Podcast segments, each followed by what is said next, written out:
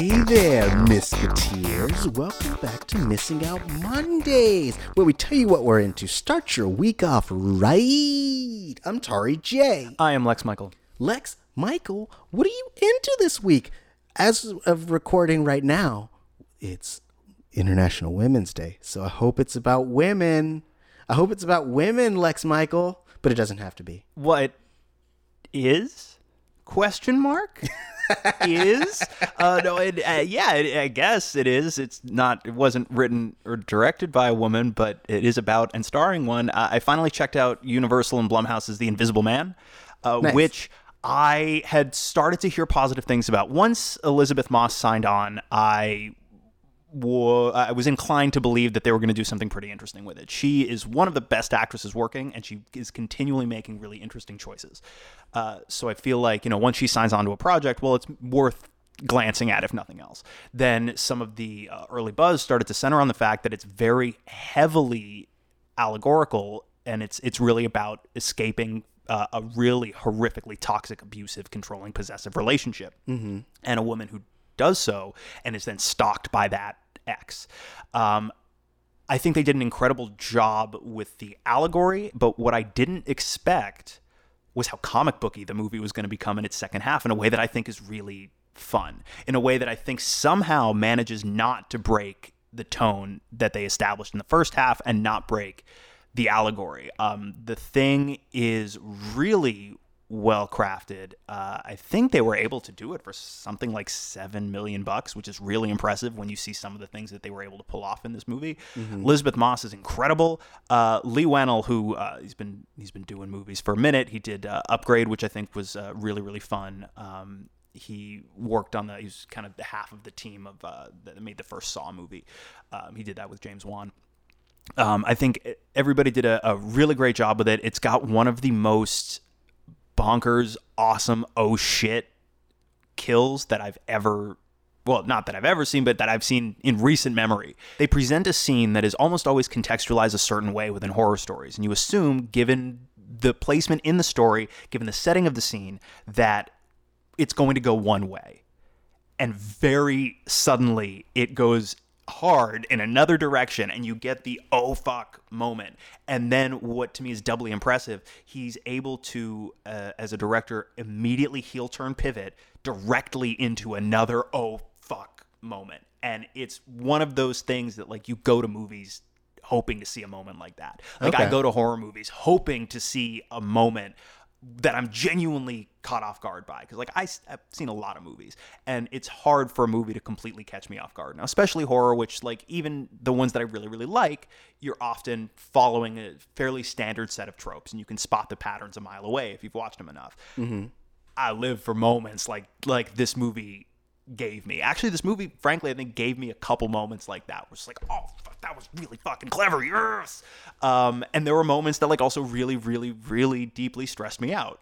And it's it's that movie working. Um, I recommend it highly. I think you would probably. I know you're not a big horror guy, but I think there's stuff that you would definitely appreciate about it. Yeah. And of course, Universal's been looking for a while to try and launch their. Uh, they called it Dark Universe for a minute because uh, you know before Marvel was doing it, all the way back in the 1940s, the Universal monsters essentially loosely shared a universe, and they would constantly be crossing over with each other. And Universal's been trying to do that again for a while now. The uh, the Tom Cruise Mummy movie was an attempt to do that. The uh, what is it? The, the Luke Evans Dracula movie Yeah. was an attempt to do that. And without spoiling anything, this movie, though it works wonderfully as a perfectly self-contained story, they leave very much leave room to tell another story set in this universe with these potentially with these same characters. I actually think Elizabeth Banks is attached to do an Invisible Woman movie, which may or may not have anything to do with this one. Yeah. Not, I don't, I don't really know what their game plan is, but it, this movie did real well uh, critically, d- doing pretty good commercially as well. Uh, I would be shocked if we don't see now more. You know, wh- whether they call it Dark Universe or not, like I think you are now going to see uh, definitely an effort to push more of those projects uh, closer to fruition, and we'll see how that goes. Yeah. I mean, especially once uh, Russell Crowe showed up in As the middle. as, uh, Dr. Jekyll. Yeah, he's like, I'm Dr. Jekyll and Mr. Hyde. And he's like, I need you to join my team. And then he walks away. Um, from what I've heard, I haven't seen it yet. Yeah, so he's he's uh, in the Mummy. Russell Crowe plays Jekyll slash Hyde, and he's sort of the Nick Fury of what that universe would have been, I suppose. Right. And so he also shows up in this one, He does this not. Invisible Man movie. He does and not show. like, although I hear there's an invisible man around here. Like it's just in the background. He walks around sniffing, being like, "Is there an invisible man here? Is there an invisible man here?" He's just- He's a, yeah, like like like a cartoon caricature of a blind person. He's just like kind of uh, pushing his hands all over the place Yeah. in the space around him. Yelling. right. That's a. I mean, it's a weird turn and a weird choice for them to make, but I really hope it pays off in the end. Okay. Well, gonna- anyway, I, I dug it a bunch. I recommend it. Uh, yeah, uh, check it out. It's good. cool. Um, so, uh, you know, it being International Women's Day, I decided to talk about a property that is show run by a woman, mostly written by women. There's a bunch of women in the cast, baby. Hell yeah, Lex. Why don't you learn some things? Why don't you get fucking woke, bruh? Uh, I like. I I both enjoy the energy you're bringing right now, and I feel intimidated at the same time. um, good, as you should. Yeah. Um, but uh, yes, I wanted to talk about I want to talk about Steven Universe Future. We've already gotten the first half uh, around the end of the year last year, and now we're getting the last half uh, as of this week. Uh, so they're doing two episodes a week until, uh, and I believe there are only ten episodes left of the whole series. The Steven Universe Future was supposed to be, or is supposed to be, like an epilogue to the Steven Universe story. Um, we got the full run, five seasons of the original show. Then we had the movie, um, which was really good and it took place a couple years after the original series. And then we have Steven Universe Future, which is which is an extension of that, and it's about Steven really coming to terms with himself and understanding what it means to exist uh, as an individual because he spent so much of his life uh, kind of trying to clean up his mother's uh, crimes. And so now it's him tr- kind of trying to figure out what it means to just live for himself, which is a really cool and interesting thing to explore.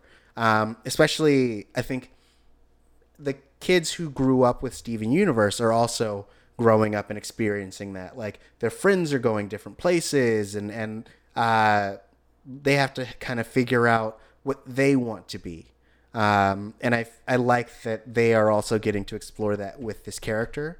Um, it feels to me like the way that they did with Dragon Ball Z, where Goku started as a kid, which so too did uh, the or I guess Dragon Ball. Uh, Goku started as a kid, which all of the audience also were, were kids, and he grew up with them. So like as they got like 10, 15 years into the series, like he also became an adult and he also got married and had a kid and had to deal with those issues. Um, and so I feel like Steven Universe Future is doing the same thing and is it is allowing the character to grow with its audience. And I really like that. Yeah. Um, so check it out. It's it's on Cartoon Network. You can also get it on the Cartoon Network app. Um, and I think the first couple seasons of the original show are on Hulu. Uh, so watch Steven Universe, watch Steven Universe Future, watch Steven Universe the movie um, because it's great. Rebecca Sugar, she's great. Um, lots of good LGBTQ uh, representation, great. Uh, lots of uh, crazy, dark, and light and revolutionary themes, great. Steven Universe Future, it's great. Um, but what are you guys into? What do you like? What are you watching? What are you listening to? Let us know. You can do so at Missing Outcast. That's M I S S I N G O U T C A S T.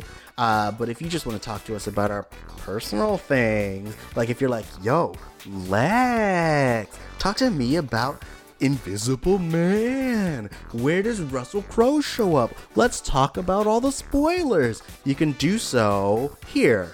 Uh, Twitter and Instagram at the Lex Michael. Or if you want to talk to me about cool stuff, which is Steven Universe, Steven Universe Future, Steven Universe the movie. You want to talk to me about Spinel? Dope. You want to talk to me about the prickly pear cactus creature? Dope.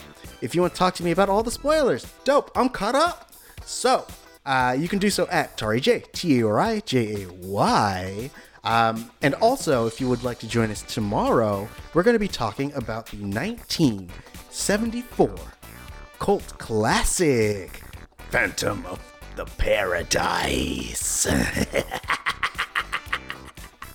This is a recommendation by Lex Michael. It is. He loves that sweet, sweet cult classic. He does. Um, it has a lot of musical numbers. It's a pop opera.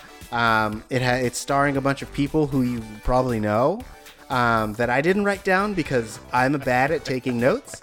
Um, but also, uh, it's a it's a really kooky, crazy movie that everyone should check out. You can do so. It's all over the internet. It's on uh, Amazon. It's on Hulu if you have Hulu Live. It's on YouTube rental service. It's on Vudu. Guys, check it out.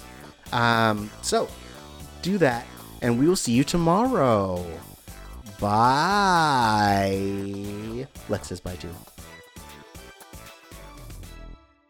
Phantom. I'm a phantom. You do my phantom things. I'm a phantom. Yes, a phantom. I'm a doing phantom king.